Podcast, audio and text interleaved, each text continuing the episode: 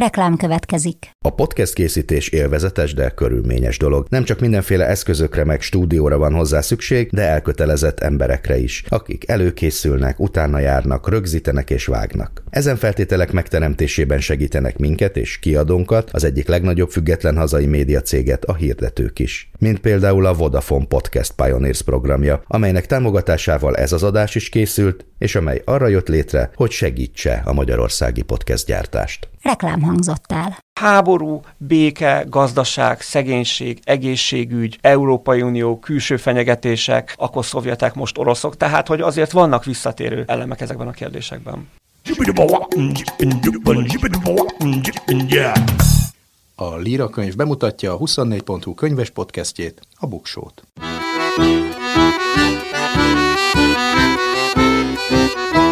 Ez itt a Buksó, olvasásról, könyvekről, mindenféle jóról. Én Nyári Krisztián vagyok. Mai témánk így a választási kampányban mi is lehetne más, mint a politika, a politológia és a kampányok. Erről írt mai vendégem, Tóth Csaba is egy könyvet, pontosabban dr. Tóth Csaba, mert a magyar politikában van még rajta kívül is Tóth Csaba, de itt a politológus Tóth Csabával fogok beszélgetni, kampányokról, a kampánytitkos gépezetéről, sikeres és kevésbé sikeres példákról, és ilyen típusú könyveket fogok ajánlani, amelyek választásokról vagy a politikai helyzet jobb megértéséről szólnak, vagy azt teszik lehetővé. Ez lesz tehát a top 10-ben, de előtte könyvhíreket fogok mondani, rövid híreket, amelyek a február-márciusi időszakot jellemzik a könyvek és az irodalom világában. Száz év magány.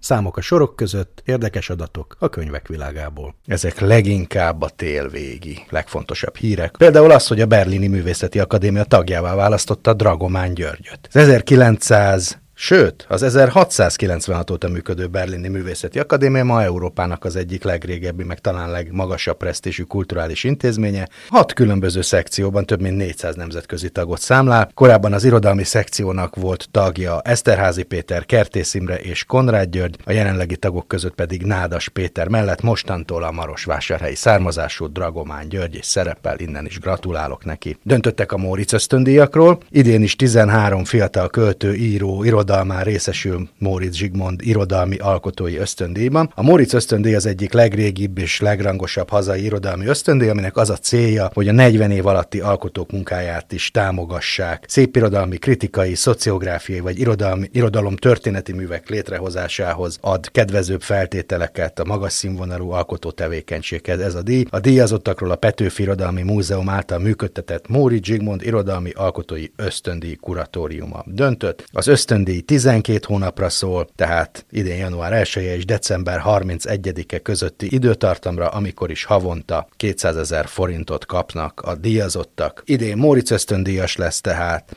Bánkövi Dorottya, Dima Papatilla, Gerenóra, Juhász Kristóf, Kósa Eszter, Lecó Bence, Lévai Éva, Markó Jurácz Dóra, Mezei Gábor, Miki Anna, Osvár Zsuzsanna, Pataki Adrián és Szabó Bíró Brigitta, jól számolom, akkor 9-4 a hölgyek javára, hajrá. A könyvtárosok szerint betarthatatlan az úgynevezett pedofil törvény. A Magyar Könyvtárosok Egyesülete közétett egy állásfoglalást, amelyben hosszasan taglalják a tavaly nyáron hatályba lépett úgynevezett pedofil törvényben leírtakat. Ugye ez az a törvény, ami megtiltja a 18 éven aluliak számára a homoszexualitás népszerűsítését és megjelenítését iskolákban, televízióban, hirdetésekben, illetve korlátozhat és kizárhat bizonyos civil szervezeteket a szexuális felvilágosításból és más iskolai programokból. A Magyar Könyvtárosok Egyesülete állásfoglalása szerint kifogásolható, hogy a törvény gyermeknek minősíti az összes 18 év alatti fiatalt, akik számára a törvényben felsorolt tartalmakat tilossá, el nem érhetővé kívánják tenni. Mint írják, ez mind pedagógiailag, mind a gyűjtemények kialakítása szempontjából nehezen megoldható helyzetet eredményez, hiszen a középiskolások már nem a gyermekkönyvtárba járnak, a felnőtt gyűjteményekben pedig még annyira sem lehet elkülöníteni a törvény által nevesített tartalmakat, mint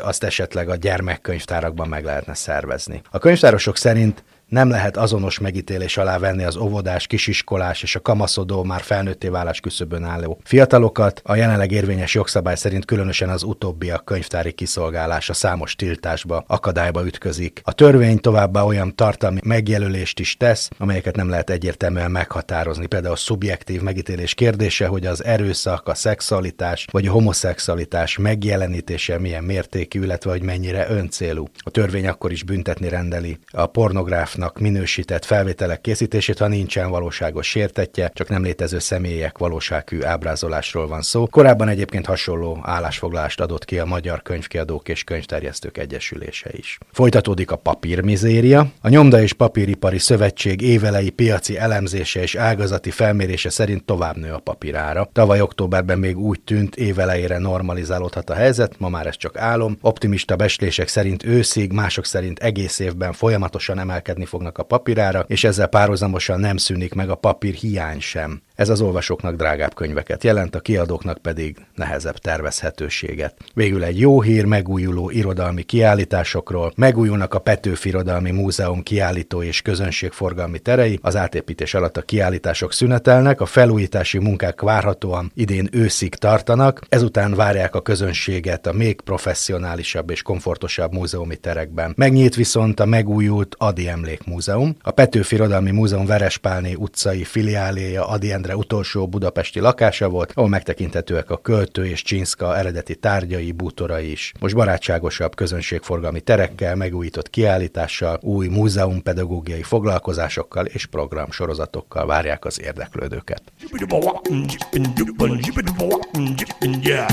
Könyvemberünk ezúttal Tóth Csaba, akit abból az apropóból hívtam, hogy megjelent nemrégiben a Tökéletes Kampány című könyve, alcíme is van, nyertes stratégiák. Ez az első olyan könyve, ahol az van ráírva, hogy Dr. Tóth Csaba. Ennek az az oka, hogy van egy kampány, vagy volt egy kampány, ahol volt egy másik hasonló nevű szereplő? Sajnos igen, ezt, ezt jól kitaláltad, hogy az embernek eljön az a pont az életében, amikor meg kell különböztetnie magát más Tóth Csabáktól, és most valóban az zuglói szocialista politikus eléggé ismert tévált, korábban talán nem volt ennyire ismert, talán nem volt ennyi szó róla. Úgyhogy azt gondoltam, hogy talán ez így jobb lesz, hogy senki se keverje össze. Ennek dacára persze azért jó néhányan összekeverik. Hogy bizonyos értelemben te magad is egy kampány áldozatává váltál. Ha nem is egy kampány, mondhatjuk úgy is, hogy egy politikai diskurzus áldozatává, az nem biztos, hogy ez egyébként nekem olyan rosszat tett. Egyre több Tóth Csaba van egyébként a magyar, a magyar közbeszédben, úgyhogy szerintem ennek mindannyian örülhetünk. Én például nagyon örülök. Ebben a könyvben az olvasók kedvéért mondom, kilenc kampány leírását adod, és értékeled is őket. Az köti őket össze, hogy mind a kilencről az az egyik állításod, egy fő állításod, hogy ezek tökéletes kampányok. Majd mindjárt beszélünk arról is, hogy mi az a tökéletes kampány, amikor ez a beszélgetés hallgatható és nézhető lesz, akkor aztán már javában dübörög a választási kampány Magyarországon, amiről ugye azt tudjuk, főleg ilyenkor kampány időszakban, hogy ez egy ilyen kettős természetű dolog, mert egyszerre egy nagyon titkos gépezet, amiben szeretnénk belenézni, ilyen titkokat is árul el a te könyved, másrészt pedig egy nekünk szóló színház, egy show, ami hát bizonyos szempontból egy, egy szórakoztató ipari termék is, és ez a kettősség, ez végig megfigyelhető, és te melyik részét tartod fontosnak ebben a könyvedben? Ugye ebben a könyvben az első része fontos. Tehát, ha úgy tetszik, a boszorkánykonyha, az, hogy hogyan születnek azok a döntések, amelyeknek az eredményeit látjuk. Ez nem különbözik érdemben szerintem attól, ami mondjuk a gazdaságban van. Ugye mi látunk mondjuk egy tévéműsor, de azt nem biztos, hogy látjuk, hogy a televízió miért pont úgy döntött, hogy ezt a televízió műsort fogja bemutatni. Vagy mondjuk látunk egy terméket a boltok polcain, de azt nem tudjuk, hogy milyen kutatás van mögötte, miért pont így hívják, mennyi profitot remél ebből a cég, ezeket nem nagyon tudjuk. Kicsit ilyen szerintem a politikai kampány is, hogyha most egy pillanatra levesszük mondjuk úgy a, az érzelmi vagy akár az erkölcsi részét, látjuk az eredményeit, látjuk a kampány plakátokat, látjuk azokat a dolgokat, amelyeket a politikusok mondanak, amit nem látunk, hogy miért pont ezt teszik, miért pont ezeket mondják, és hát egyébként a könyv egyik következtetés az az, hogy azért ezt ne úgy képzeljük el, mint egy mindig mindenben működő, tökéletesen kitalált rendszert, amelyben minden egyes pont nagyon jól meg van tervezve, rengeteg benne az esetlegesség, rengeteg benne a véletlen, és rengeteg benne az a faktor, ami önmagában abból ered, hogy igazából ezeket is emberek csinálják, akik persze gyakran tévednek. Igen, talán ez az egyik legfontosabb tanulság a véletlen, ezekről még mindenképpen beszéljünk, csak talán előtte egy kicsit lépjünk egyet hátra. Az emberek fejében a politikai kampány az egyre inkább filmekből is ismerős. Nagyon népszerű ez a műfaj, ami azt mutatja, hogy szeretnénk belátni a kulisszák mögé. És alapban nagyon leegyszerűsítem, kétféle film van, ami ezzel foglalkozik, meg filmsorozat. Az egyikben a kampány mögött álló figurák ördög ilyen gonoszak, és mindent előre megterveznek, és minden nagyon klappol. A másikban pedig, hát vagy csetlőbotló hülyék, vagy olyan is van, amikor ilyen nagyon bölcs, szép lelkek, de velük is mint egy véletlenszerűen történnek a dolgok. Ugye az egyiknek az ős mintája a House of Cards, ahol mindenki nagyon gonosz, akkor am- amikor mindenki nagyon hülye, az a Yes Minister, és akkor van ez a West Wing féle szépség, amikor, amikor igazából Nobel-díjas bölcsök akarnak jót tenni, és kizárólag ez, hogy melyik áll közelebb a valósághoz szerinted? Egyértelműen a, a, a második, tehát a House of Cards az, az egy nagyon érdekes televízió műsor szerintem, meg sok szempontból nagyon szórakoztató, de nem, nem ilyen a politika. Lehet, hogy valaha ilyen volt, mondjuk egy nem demokratikus rendszerben, de hát ha valaki megfigyeli azt a sorozatot, én különösen az elején mindig azon viccelődtem, hogy hiányoznak belőle a szavazók. Tehát, hogy benne van az a rész, ahogy egymást gyilkolják meg, meg benne van az a rész, ahogy megpróbálják különböző taktikai elemekkel kihozni a maximumot a pártjukból és az ellenfelükből, de a szavazókkal ritkán foglalkoznak. Egy valódi választási kampányban a középpontban mindig a szavazók állnak, és egy valódi választási kampányban azért azok, akik ezt csinálják, mondjuk akár a politikusok, akár a kampánytanácsadók, ezek nem különösebben zseniális emberek olyan értelemben, hogy nem különböznek más szakmák eminens képviselőitől, egészen egyszerűen csak több tapasztalatuk van, jobban ismerik a választókat. Én nem gondolnám azt, hogy bármelyik kampánytanácsadó okosabb, mint bármelyik cég marketing vezetője, egészen egyszerűen csak a tapasztalata a politikából jön. Ezért aztán nem is gondolnám, hogy annyira ördögi dolgok történnének, mint amit néha feltételezünk. Tehát, hogy több az esetlegesség, több a hülyeség adott esetben. Nagyon sok a hülyeség, így van. Egyébként a VIPet, az alelnököt nem említetted, de talán abban van a legjobban ez bemutatva. Én voltam már, ha ilyen kulisszatitkot elárulhatok Magyarországon is olyan megbeszélésen, ahol azt mondták, hogy hát tulajdonképpen egy VIP epizódban vagyunk most, amikor valamiféle technikai dolog éppen nem működik. Végülis az az egyik állítása a könyvednek, hogy az a tökéletes kampány, ahogy nyert a jelölt. Tényleg ilyen egyszerű lenne? Szerintem igen. Nyilván egy vicc is a tökéletes kampány, mint cím, de igazából két dolgot jelez. Az egyik ez, amit mondasz, utólag minden kampány tökéletesnek tűnik. És utólag a vesztes kampányokban meg minden úgy tűnik, hogy hát ott mindent elrontottak, miközben nyilván ez nincs így. De a másik fontos üzenet, hogy nincs egy recept. Tehát sokszor azt szoktuk mondani, akár Magyarországon is, hogy így kell csinálni, vagy úgy kell csinálni, vagy amúgy, de ilyenek nincsenek. Tehát minden kampány, minden politikai helyzet, minden választás nagyon más, és a tökéletes kampány az tulajdonképpen az, ami az adott helyzetre tud reflektálni, ami az adott helyzetben találja meg a legjobb módszereket. Nincs egy olyan egyszerű recept, amit átvehetnénk. Nyilván, ha lenne, akkor nem lenne szükség kampánytanácsadókra, meg ilyen könyvekre se. Hát vagy csak el kéne olvasni ezt a kilenc esettanulmányt, és akkor mindenki tudná. Azért mégiscsak van valami, amit le lehet szűrni, hogyha ezt a kilenc választási esettanulmányt elolvassuk, hogy talán a tökéletes, vagy hát a sikeres kampányhoz három dolog kell, legalábbis én ezt olvastam ki a könyvedből, kell egy világos üzenet, egy végigvitt stratégia, és egy nagyon fegyelmezett, professzionalista kampánygépezet. Ennyi elég, vagy ez a minimum, ez a belépő? Ez a minimum, tehát ez az, amivel minden olyan kampánynak, amely győzni akar, vagy győzni tud rendelkezik. Nyilván van egy csomó, ahogy te is mondtad, véletlen, nyilván kell hozzá pénz, kell hozzá politikus, meg minden más, de szerintem az az elem, amivel a legkevesebbet foglalkozunk, és én ezért próbáltam ezt hangsúlyozni, az tényleg az üzenet meg a fegyelmezettség számomra. Amikor ezeket a kampányokat tanulmányoztam, persze egy csomó mindent tudtam előtte. De az egyik legmegdöbbentőbb az az volt, hogy minden kampánynál mindig elmondják a külső szereplők, az, ha úgy tetszik, okoskodók, ha úgy tetszik, az elemzők, hogy hát ami történik, az borzalmas. Nem így kéne, nem ez kéne, másképp kéne, van egy jó ötletem. Tehát mindig ellen kell állni a kampánynak azzal szemben, hogy kívülről mondják meg, hogy itt mi történjen. Ez az egyik legnehezebb feladat. És ebb- ebből az is következik persze, hogy amit mi gondolunk, hogy van valami nagyon kreatív ötlet, egy, hogy mondjam, a színházszerűen kitalált valami zseniális dolog, az nem, hogy nem elég, hanem olykor nincs is rá feltétlenül szükség, hanem Egyrészt persze erre szükség van, hogy valami nekem, mint választónak elkapja a figyelmemet, elnyerje a, a gondolataimat. Viszont azt olvasom ki a könyvedből, a példákból, hogy másrészt sokkal fontosabb ez az unalmas, önismétlő, favágásszerű dolog, hogy a Cameron kapcsán írott, hogy igazából ő más nem is csinált. Kicsit olyan ez nekem, mint amikor vannak a díjnyertes kreatív reklámok, és nagyon tetszik, hogy micsoda ötletei vannak a, a, a reklámosoknak, de valójában az effektivitás szempontjából lehet, hogy amikor kiteszik a bontott csirkét a plakátra, az a hatékony. Egyrészt igen, másrészt meg az a hatékony, hogy sok, sok pénzt költenek erre. Tehát nem feltétlenül azon múlik, hogy mennyire kreatív az üzenet, hanem azon is, hogy mennyi pénzt. De ezzel nem foglalkozik a Költenek könyvet, mert persze a kampány fontos része, hogy mennyi pénz van, de, de mégsem maga a kampány dől el. Mennyire fontos a pénz? És ha igen, ha fontos, akkor miért nem foglalkoztál vele? Azért nem foglalkoztam vele, mert egyrészt ez a legtitkosabb része a kampányoknak, másrészt ez az, amivel mondjuk egy kampány maga olyan értelemben talán kevésbé foglalkozik, hogy persze van pénzszerzési folyamat, de hát azért ezek nagyon sokszor a kampányon kívülálló adottságok. Tehát egy kampánynak egyébként kevés pénzből is tud nyerni, meg sok pénzből is tud elbukni, de nem, nem feltétlenül, amikor pénzre gondoltam, nem feltétlenül arra gondoltam, hogy a kampánynak legyen pénze, hanem hogyha van 100 forintom, akkor nem azt csináljam, hogy nem tudom, minden 5 forintból egy más kreatív ötletet valósítok meg, hanem az arra kettő vagy három kreatív ötletre helyezem a hangsúlyt, ott költsem el a magam 33 vagy 40 vagy 50 forintját ebből a százból. Persze a kampánynak ez a stratégiai gépezete és a pénz az úgy is összefügg, hogyha mondjuk ilyen amerikai kampányokat nézünk, hogy egyáltalán az első forintot vagy dollárt megkapja. Tehát ki az az early bird, aki, aki az első ezer dollárt odaadja annak a jelöltnek, mert lehet, hogy az fontosabb, mint később, amikor már megnyert néhány előválasztást és kap egy milliót. Így van, bár azért ez nagyon az amerikai helyzetre igaz, tehát azért kontinentális, meg magában Angliában azért ez nagyon másképp megy, tehát ott azért vannak ilyen állami támogatási rendszerek, meg olyan rendszerek, amelyek biztosítják, hogy ha már egyszer valaki adott esetben egy párt támogatásával jelölté vált, onnantól megkapja ezeket az összegeket. De visszatérve az előző kérdésedre, igen, tehát szerintem nagyon sok ember azt hiszi, hogy a politika az egy ilyen szórakoztató műfaj, de ez nem egy szórakoztató műfaj valójában, ez egy, ez egy unalomig ismételt, ugyanazon üzenet ismétlésének műfaj, ami arról szól, hogy hogyan tudunk eljutni a választó fejébe. Hát ha valaki akár a magyar politikára is gondol, nem hinném, hogy azért szavaz a Fideszre, vagy éppen nem szavaz a Fideszre, mert eszébe jut egy zseniális reklám, mert eszébe jut egy zseniális akció. Egészen egyszerűen a sok ismétlés, a sok politikai és kampánycselekvés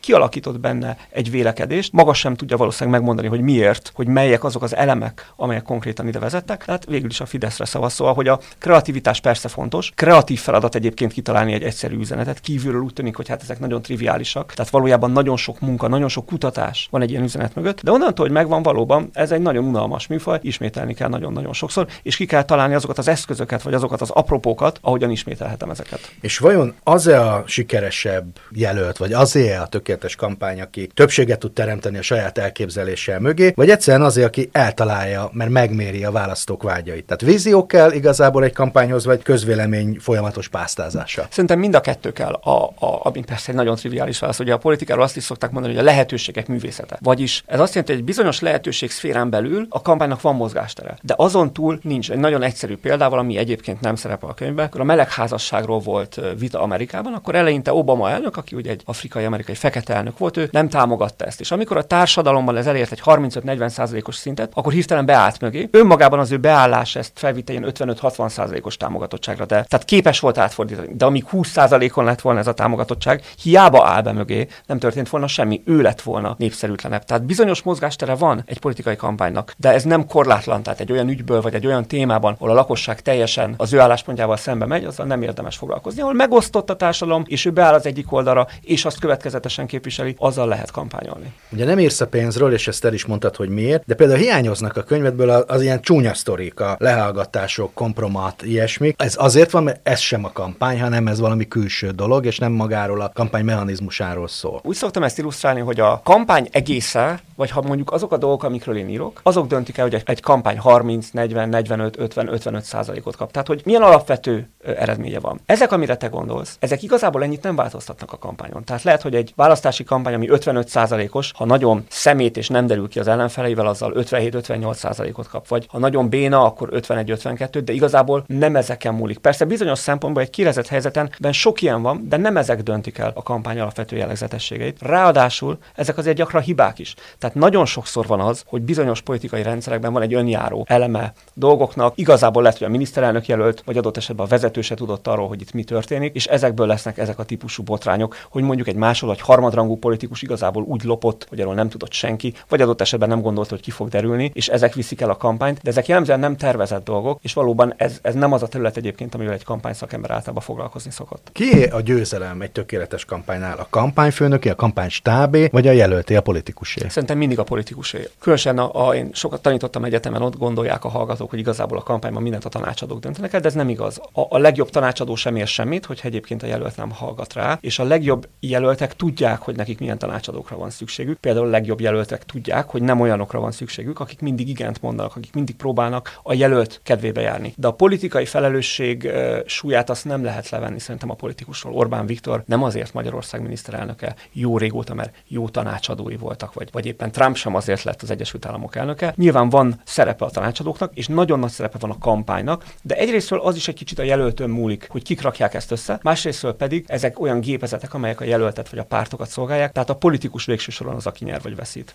Ami a legérdekesebb, egy egyik legérdekesebb része a könyvednek, az a véletlennek, vagy mutatjuk így is a szerencsének a, a szerepe a kampányban. Mondjuk a Macron példája a legszemléletesebb, de mindenhol megjelenik. Erről mondasz valamit, hogy ez, erre például lehet -e tervezni, hogy jöhet egy véletlen? A véletlen véletlenre nem lehet. Ugye minden, minden kampányban történnek olyan dolgok, amikre senki se számított. Gondoljuk bele, azért szerintem amikor a mai magyar kampányt tervezték, bár már volt a konfliktus mondjuk Oroszország és Ukrajna között, senki se gondolta, hogy egy hónappal a választási kampány előtt, egy olyan helyzetbe lesz, a választások előtt egy olyan helyzetbe leszünk, mint ma. Még nem tudjuk, hogy ennek milyen hatása lesz mondjuk a magyar választási kampányra, de biztos, hogy lesz valami hatása. Ezt nem tudják a felek befolyásolni, sem a magyar kormány, sem a magyar ellenzék, hogy ennél a példánál maradjak. Igen, de a Macron példája az azért világítja meg, hogy ennek azért egy két oldala van a dolognak, hogy tényleg ő volt a három közül a harmadik és a legkevésbé esélyes jelölt. Mondhatjuk, hogy véletlen volt, hogy úgy alakult, hogy közben mindenféle botrányok tarkították a francia politikát, meg meggyengült a szocialista párt. Na de mégiscsak kellett valaki, aki már két évvel korábban elkezdi módszeresen építeni magát, és, és hogy ő lett az, aki harmadikból aztán első tud lenni. Igen, de, de mindig vannak ilyenek. Tehát olyan, akinek lenne esélye nyerni, abban mindig nagyon sok van. Tehát szinte minden választáson vannak olyan szereplők, akik egy bizonyos véletlen esetén egészen egyszerűen a csúcsra juthatnának, de ez nem elég. Tehát ez ugyanolyan nagyon sok tehetséges, nem tudom, közösségi média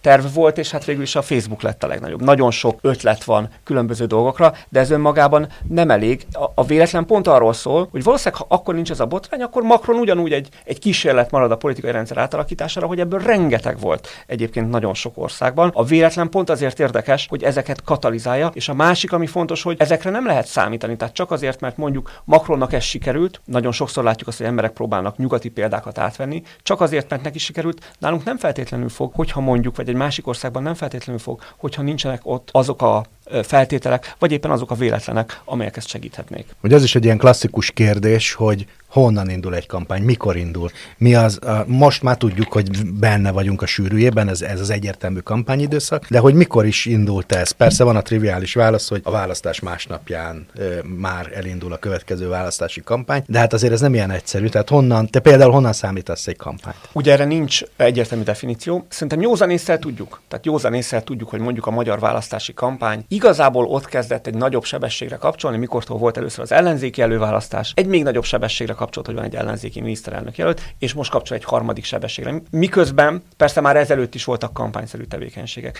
Én szerintem nem célszerű meghúznunk egy ponton a vonalat, hogy eddig kampány van, ezután nem. Ez nagyon gyakran csak a józan ész dönti el, hogy akkor mikortól számítunk egy kampányt. Nyilván Donald Trump már most készül arra, hogy a következő választáson is induljon. Én ezt a mostani időszakot azért még nem nevezném szigorúan vett kampánynak. Miért csak egy magyar példát hoztál?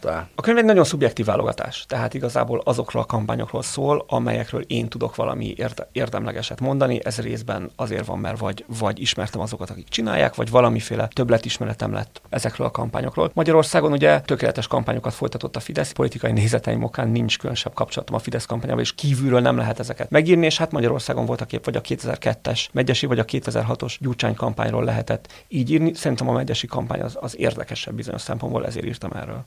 Általános törvényszerűségeket, meg igazságokat írsz le ezekben a, a, az esetleírásokban, de közben, a, hogy mondjam, az egyszerű ember arra gondol, hogy nagyon sokat változik a technológia, a háttér, az eszközök, és hogy ezek nagyon befolyásolják a magát a kampányt. Tehát, hogy mindenkinél van egy kamera, vagy mindenhol van egy kamera. Ez mennyiben befolyásolja a kampányok minőségét, tartalmát, vagy ez csak a felszín? Részben a felszín, de hát persze a felszín nagyon fontos. Nagyon egyszerű amerikai példával, amíg csak rádió volt és nem volt tévé, és sokkal fontosabb volt mondjuk, hogy egy jelöltnek milyen a hangja. Nem nagyon számított, hogy hogy néz ki, mert csak az újságban látták. Onnantól, hogy lett televízió, sokkal fontosabbá vált, hogy egyébként kívülről hogy néz ki a jelölt, mert folyamatosan látták ez. Persze egy felszíni változásnak tűnik, de hát nagyon fontos. Ez a helyzet szerintem a technológiával is. A kampánynak az az alapvető eleme, hogy egy meghatározott üzenetet el kell jutatni az emberekhez, és meg kell őket győzni arról, hogy az én jelöltem ezt képviseli, ez nem változik. De az, hogy hogy juttatom el ezt az üzenetet, az persze nagyon sokat, nagyon sokat változik. Szerintem az üzenet jellege egyébként nem különbözik olyan nagyon. Ha valaki megnézi a 50 évvel ezelőtti nyugati kampányokat, az üzenet jellege ugyanaz. Egyrészt minden kampány végső soron arról szól, hogy menjenek tovább a dolgok úgy, ahogy eddig, vagy legyen valami változás. Tehát ez ugye a kampánynak ez az alapkihívás, hogy mindig ezt kell egy kicsit másképp megfogalmazni. Másrészt a problémák is. Háború, béke, gazdaság, szegénység, egészségügy, Európai Unió, külső fenyegetések, akkor szovjetek, most oroszok. Tehát, hogy azért vannak visszatérő elemek ezekben a kérdésekben. Még ami szerintem így ezt a kilenc kampányt olvasva egy nem várt következtetés a számomra, hogy, hogy nagyon nagyon gyakori az, hogy egy adott jelöltnek a saját pártjával szemben érdemes meghatároznia magát, tehát szembe menni a, a mainstream-mel. Ez így van, vagy ezek véletlenszerűen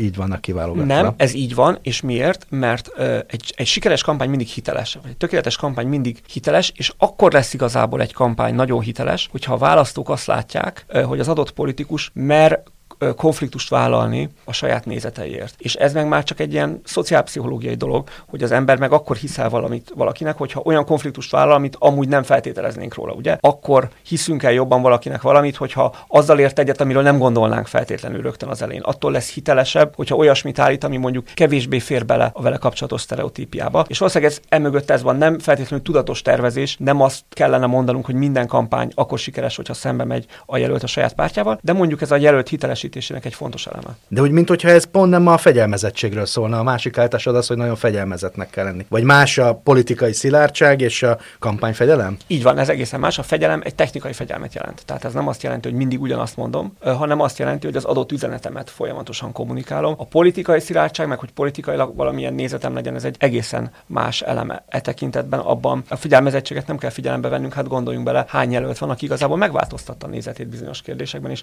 pont ezért szeretjük őt. Vagy hogy mindig megváltoztatja. Vagy hogy mindig. Mi vezet inkább a siker egy a folyamatos önkorrekció, tehát hogy ahogy változnak a dolgok, változik a, a jelölt, változnak az üzenetek, vagy éppenséggel csökönyösen betartani az eredeti kampánytervet. Szerintem megint csak nincs egy válasz rá. Az a lényeg, hogy a jelölt valamilyen olyan, vagy a párt egy olyan imist építsen ki, amelyet a választók hitelesnek fogadnak el. Van, vannak olyan, ha belegondolunk, hogy milyen politikusok lesznek sikeresek. Vannak olyanok, akik elképesztően karizmatikusak, mindig ugyanazt mondják, és ha úgy tetszik, agresszívek. Más helyzetben, mondjuk Angela Merkelnél egy kompromisszum barát politikus lesz az, aki sikeres lesz. Nincs egy receptje a sikeres politikusnak. Egy dolog van, ha valakiről mondjuk a választók eleve azt gondolják, és ő maga is olyan, mondjuk inkább egy ilyen kompromisszumkereső politikus, neki nem érdemes egyszer csak átmenni agresszívba csak azért, mert nem tudom én, valaki kitalált, hogy akkor, akkor fognak rá figyelni, vagy akkor nem tűnik gyengének. Az önmagához való hitelesség, az adott politikus saját imidzsének építésével kapcsolatos hitelesség szerintem a legfontosabb. Orbán Viktornál nyilván ez egészen más, mint mondjuk a magyar politikában Márkizai Péternél. És akkor ilyenkor mindig meg szokták kérdezni, úgyhogy én is megkérdezem, hogy van-e bármilyen szerepe a, a leírt politikai programnak, vagy a szakpolitikai tartalomnak egy kampányban. Szerintem van, tehát csak szerintem az emberek a szakpolitikán is néha mást értenek. Tehát a mondjuk megint ö, ö, magyar példán, az, hogy kerítést kell építeni, és Magyarország érdeke, hogy ne jöjjenek be migránsok, ez egy szakpolitikai program. Lehet, hogy úgy van megfogalmazva, hogy le van egyszerűsítve, lehet, hogy a migráns szó nem tetszik valakinek, de az, hogy Magyarországot egy olyan országnak szeretném, ahol főleg magyarok vannak, ez egy program. Az, hogy nem szeretném, hogy az Európai Unió bizonyos dolgokat eldöntsön, ez egy program. És a másik oldal is program az, hogy én igazából inkább azt szeretném, ha mondjuk alkotmányos kérdésekben másképp történnek a dolgok. Én inkább azt szeretném, hogy bizonyos dolgok Brüsszelben dőljenek el. Tehát igenis van szerepe, nagyon gyakran az üzenetek ebből alakulnak ki. Csak amikor mi programra gondolunk, akkor egy ilyen intellektuális dologra gondolunk, de sose keverjük össze azt, hogy valami milyen mély, azzal, hogy mennyire egyszerűen van megfogalmazva. Hát a kampány gyakran erről szól. Nagyon bonyolult üzeneteket megfogalmazni egyszerűen, de ettől az üzenet semmivel sem lesz szerintem gagyibb, semmivel sem lesz felszínesebb. Program, világos üzenet, pénz, fegyelmezett kampánygépezet, karakteres jelölt, a választók elvárásainak az ismeret. Hogyha ezek közül csak egyet kéne választanod, akkor melyik a legfontosabb a tökéletes kampányhoz? Hát azért mondom a fegyelmezettséget, mert talán azt szokták a legkevésbé mondani, de egyébként ez szerintem fontosabb, mint bármi más, mert ezáltal fogja megtudni a választópolgár azt, hogy egyébként mit gondol a jelölt. Gondoljunk bele, mennyire messziről hallgatja a választópolgár a jelöltek programját. Most meg kellene neveznünk akár nekünk is, vagy akár a hallgatóknak is egy-két olyan elemet, amit fel tudnak idézni akár a Fidesz programjából a, a toposzokon kívül nehéz lenne, mert hát óriási a zaj, nagyon sok minden van. Nagyon sokszor kell elmondani ugyanazt, hogy a választóhoz eljusson, és ha nem jutok el a választóhoz, akkor lehet nekem a legjobb jelöltem, ismerhetem én bármennyire a választót, lehet nekem bármilyen fantasztikus vízióm, nem fogok nyerni. Amióta követem a magyarországi választási kampányokat, meg mondjuk a világ választási kampányait, szinte törvényszerűen elhangzik a kampány csúcspontján, hogy ez most minden idők legmocskosabb kampánya. Ez azért van, mert régen minden jobb volt, vagy egyszerűen divat azt gondolni, hogy éppen ez a legmocskosabb, de hát ha visszagondolunk, akkor mindig találunk jobb meg rosszabb példákat is. Erre a kérdésre én mindig egy anekdotával válaszolok. 1964-ben egy republikánus jelölt azt találta mondani, hogy a vietnámi háborút esetleg taktikai atombombákkal is meg lehetne nyerni. Erre csináltak egy olyan kampányt, ami tulajdonképpen egészen egyszerűen arról szól. Ha jelölt van, atomháború lesz, ha én, akkor nem. Ennél durvább, vagy ha úgy tetszik, ennél mocskosabb üzenetet azért nehéz kitalálni. Szerintem tehát a válasz az az, hogy nem, most gondoljuk azt, hogy ez a legmocskosabb.